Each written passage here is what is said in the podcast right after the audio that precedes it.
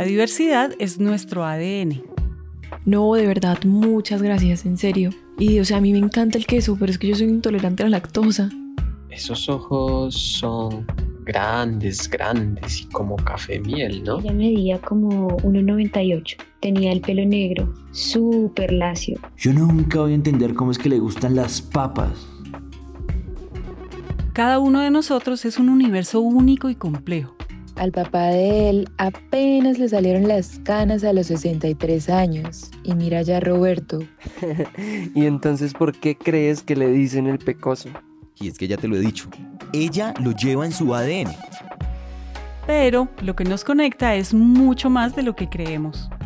La similitud entre cualesquiera dos personas es de alrededor del 99.9%, solo el 0.1% representa variación, aunque parece poco, ese 0.1% en realidad son millones de posiciones. Y estudiar todos esos millones de posiciones, pues no es trivial.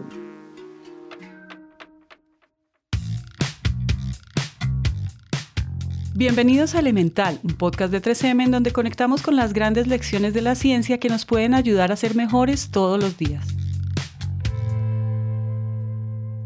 Para que entendamos cómo es eso que hasta suena paradójico de que somos casi idénticos y únicos al mismo tiempo y que estando en México podemos estar conectados con alguien de mm, Portugal, no sé, pues nos acompaña Juan José Yunis, un médico genetista, profesor e investigador de la Universidad Nacional de Colombia. Ese es el genoma es toda la información genética que una persona posee y que la heredó de sus progenitores. Entonces vamos a hablar de genoma.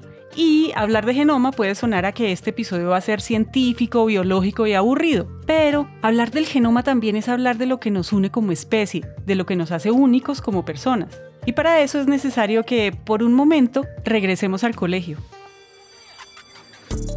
Recordemos que toda esa información genética no está por ahí regada en algún lado del cuerpo. Lo que contiene esa información genética es una molécula muy conocida por nosotros. La mencionamos a cada rato, casi automáticamente cuando queremos reforzar algo que nos identifica. Y entonces decimos que eso está en nuestro ADN. Pues bien, para seguir hay que entender que esa molécula de ADN está compuesta por cuatro moléculas a su vez, que son la adenina, tiamina, citosina y guanina. Recordemos eso que nos dice Sandra Romero Hidalgo, que es investigadora del Instituto Nacional de Medicina Genómica de México. Lo representamos con cuatro letras, la A, la T, la C y la G. Esas letras van armando nuestro código genético. Las A se emparejan con las T y las C con las G y van formando lo que se conoce como pares de base. Y de esos, en el genoma humano hay aproximadamente 3 mil millones. Entonces, sentémonos un momentito nada más, sirvamos un café, saquemos la calculadora y hagamos cuentas. Tenemos 3 mil millones de pares de bases y ya dijimos que la información genética de dos personas es similar en un 99.9%. Eso quiere decir que solo 0.1% de lo que varía entre ustedes y yo, donde yo tengo una letra A, alguien en Turquía puede tener una letra T. Entonces aquí va la matemática simple. Si el 0.1% de 3 mil millones es 3 millones, eso quiere decir que hay esos 3 millones de posibles cambios de letras. Y si calculamos cuántas combinaciones posibles hay, pues se nos acaba el café y nos amanecemos haciendo cuentas. Esos cambios son los que determinan si tenemos el pelo negro, los ojos verdes o negros o incluso si tenemos una predisposición a enfermedades como la diabetes. Ese pequeño cambio en una letra hace que si nos encontramos por la calle podamos reconocernos por nuestras diferencias. El que sí seguro se trasnochó con la calculadora es el físico y empresario Ricardo Sabatini. Según sus cálculos, nuestro código genético es como un libro de 262 mil páginas, y de esas solo son 500 páginas las que contienen el código que nos hace únicos, aunque ese libro genético tampoco es que sea la última palabra también hay un factor ambiental que lo modifica. Yo podría tener los genes para ser una persona muy atlética, pero si soy sedentario, no hago dieta, como comida chatarra, pues obviamente el exceso de calorías en el cuerpo va a hacer que el cuerpo las acumule a pesar de que tenga una genética que daría para que yo fuera una persona atlética si hiciera ejercicio, comiera saludable, etc. Los científicos que sacaron la totalidad del código genético humano también se trasnocharon y seguramente hasta amanecieron pero durante 13 años. Esa investigación se conoce como el Proyecto del Genoma Humano y publicaron sus resultados en 2003. Hoy ese proyecto científico es considerado como un hito, de esos que marcan un antes y un después de la humanidad. Acá tenemos que decirles que el proyecto de genoma humano generó tantas expectativas que uno de los borradores en el año 2000 se presentó en la Casa Blanca y el evento fue encabezado por Bill Clinton. De hecho, esa es una de las promesas, digamos, que se sugirieron en el momento en el que se hizo la secuencia del genoma humano, pues es que iba a dar la posibilidad de hacer medicina personalizada e individualizada. Con la información genética a la mano, pues es muy posible saber si una persona tiene predisposición a alguna enfermedad y con esa información casi que a la medida se puede crear un tratamiento que se adapte a sus necesidades particulares. El adelanto tecnológico ha llegado a tal punto que eso que antes se demoró 13 años hoy se puede hacer en un día y no necesariamente en computadores y monitores que pesan casi una tonelada. Hay personas ya que están involucradas en proyectos de investigación donde tú registras a diario en tu iPad, en un computador, qué desayunaste, qué comiste, si hiciste ejercicio, si fumaste, si fuiste a una fiesta, te tomaste unos tragos o no. Y eso, junto con tu información genética y con la información médica que se deriva, hay incluso dispositivos que se llaman point of care, en donde, por ejemplo, tú en tu casa te pones el dedo, te pincha y ahí recoge una gota de sangre y es analizada en ese dispositivo y esa información es remitida a un supercomputador el cual está analizando toda esta información de manera permanente para poder entonces encontrar aquellas características que puedan hacer esa medicina personalizada muy útil. Pero con lo del genoma humano ha pasado algo parecido a lo de muchos adelantos tecnológicos. Piensen en el celular, hace 15 años. Si acaso nuestros papás y nuestras mamás tenían uno, bien grande además, sin cámara. Y ahora, si en este momento miramos qué están haciendo nuestros hijos o sobrinos más pequeños, seguramente están con el celular entretenidos jugando. Entonces lo del genoma ya no es una cosa solo de científicos o médicos que se preguntan ¿cómo es que el código genético muestra una predisposición al cáncer de colon? ¿O qué medicamento y qué dosis exacta nos sirven para cualquier tratamiento o por qué envejecemos? Con las tecnologías actuales lo del genoma se va volviendo cada vez más accesible para más personas, para todos. Eso nos permite hacer algo que nos gusta mucho, que es mirarnos al espejo, preguntarnos quiénes somos y de dónde venimos, cuál es nuestra identidad. Para eso es que se hacen las pruebas de ancestría.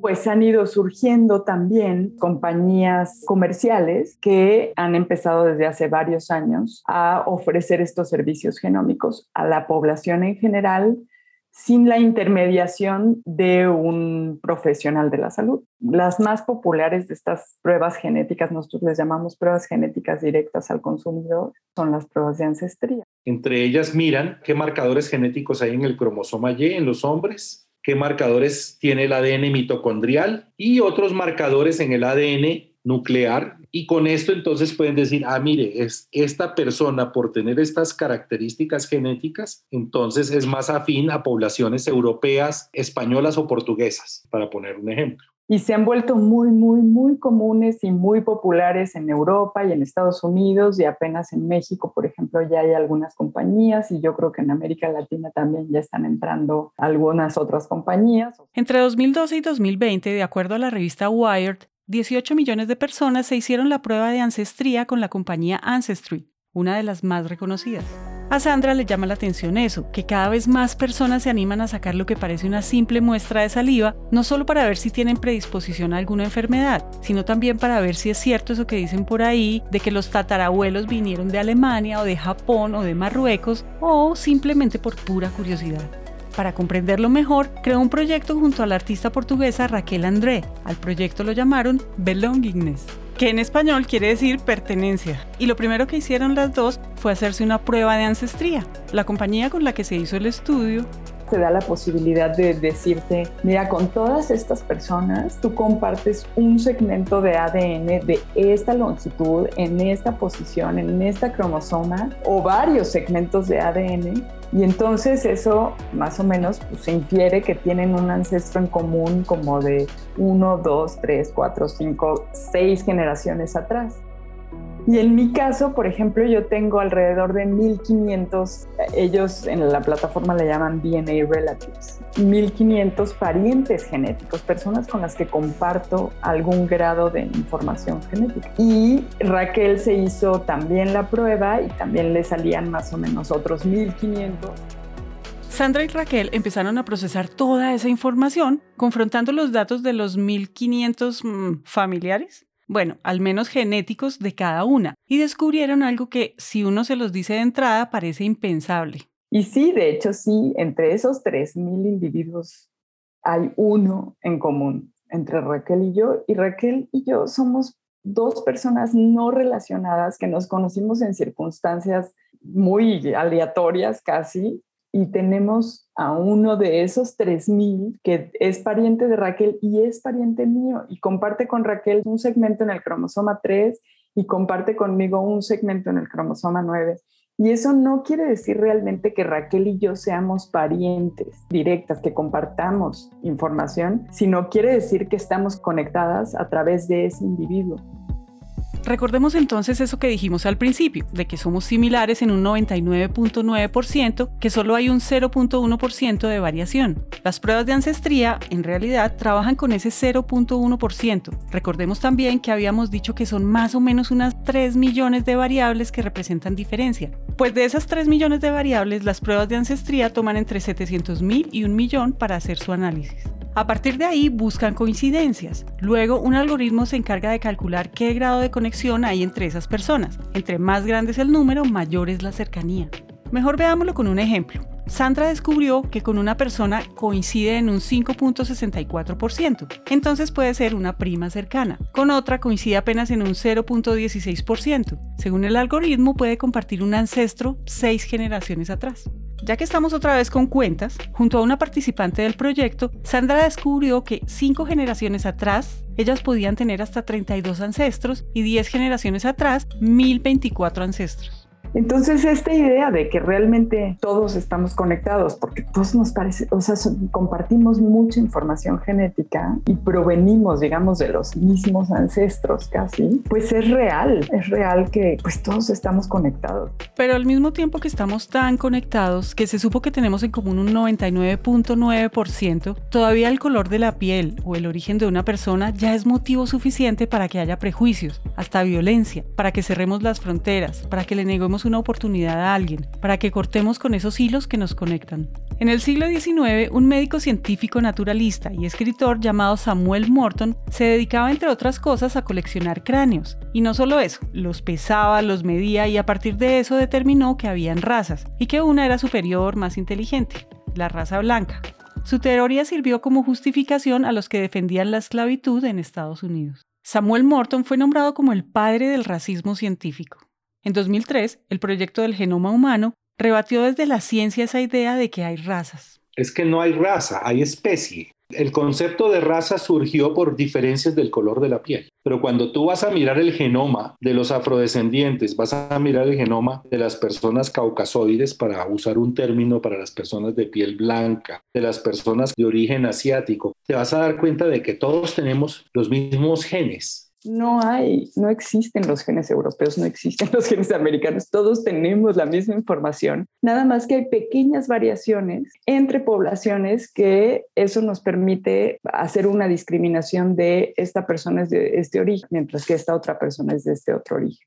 Lo que hay son unas diferencias en esos genes que hacen entonces que en alguna población tenga una mayor manifestación, cierta característica. Entonces en Europa no tienes el sol todo el día, a toda hora y con esa intensidad como lo tienes en África. Y entonces, ¿para qué vas a tener pigmento en la piel que te proteja del sol? Y eso fue lo que llevó entonces a que en algún cambio, en alguna mutación que se dio, ya se dejara de expresar la melanina en las células pero por ejemplo hubo otros cambios genéticos que llevaron, por ejemplo, a que se tuviera más pelo corporal, a desarrollar barba, el cabello más abundante, no el cabello ensortijado que tiene la población afrodescendiente. Son cambios que se dieron durante miles de años de la evolución y al mismo tiempo que tenemos los mismos genes, crecemos en una ciudad que está a 2.500 metros de altura o disfrutamos de la brisa del mar a las 6 de la tarde. Tenemos amigos que nos celebran cualquier chiste o amigos que nos critican que combinemos medias amarillas con zapatos rojos. Tenemos una amiga o un amigo que nos saca a bailar salsa o que nos invita a un concierto de un grupo de heavy metal noruego. Levantamos pesas a las 6 de la mañana o apagamos la alarma para dormir 10 minuticos más. Así podemos seguir 10 minutos más con las cosas que nos hacen únicos. Una de las cosas que Sandra quiso visibilizar con el proyecto de Belongingness hablando con 20 de sus familiares genéticos en sesiones de Zoom sobre lo que representan las pruebas de ancestría, es que... Tu identidad no está en tu información genética realmente. Entonces eso de quién eres y de dónde vienes no es una respuesta que pueda dar solamente una, una prueba genética. Tu identidad la has construido con tu historia familiar, con la historia de tu comunidad. Es algo que tú construyes y que se interrelaciona de manera muy compleja con la genética. Entonces, la genética no te puede dar todas las respuestas ni siquiera.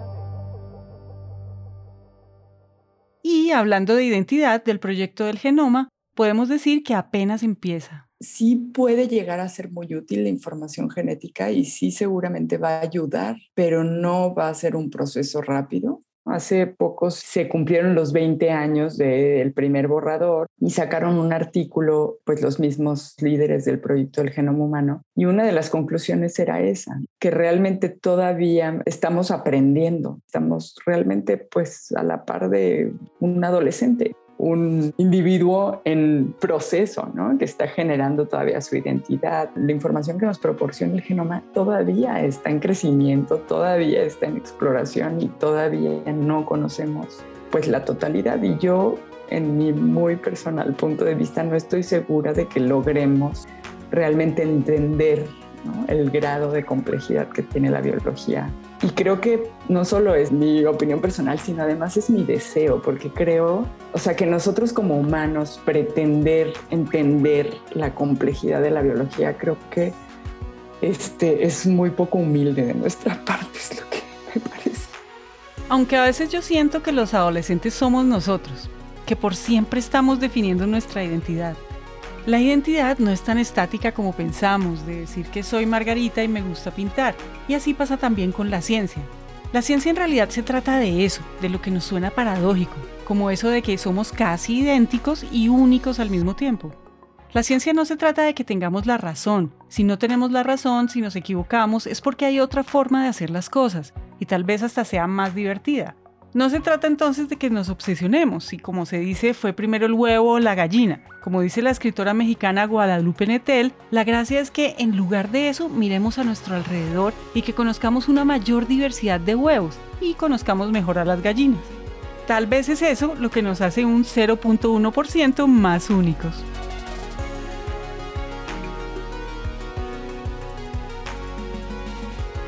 Este episodio fue escrito y producido por Pacho Molina. El trabajo editorial es hecho por Manuel Torres y Araceli López. El diseño de sonido es hecho por Juan Diego Bernal y Manuel Torres. El arte, diseño y el material publicitario es hecho por Paola Silva y Luisa Ríos. Todo el soporte técnico para la grabación es hecho por Julián Cortés. Elemental es un podcast de 3M en coproducción con Naranja Media. Yo soy Margarita Calle, nos vemos en el próximo episodio.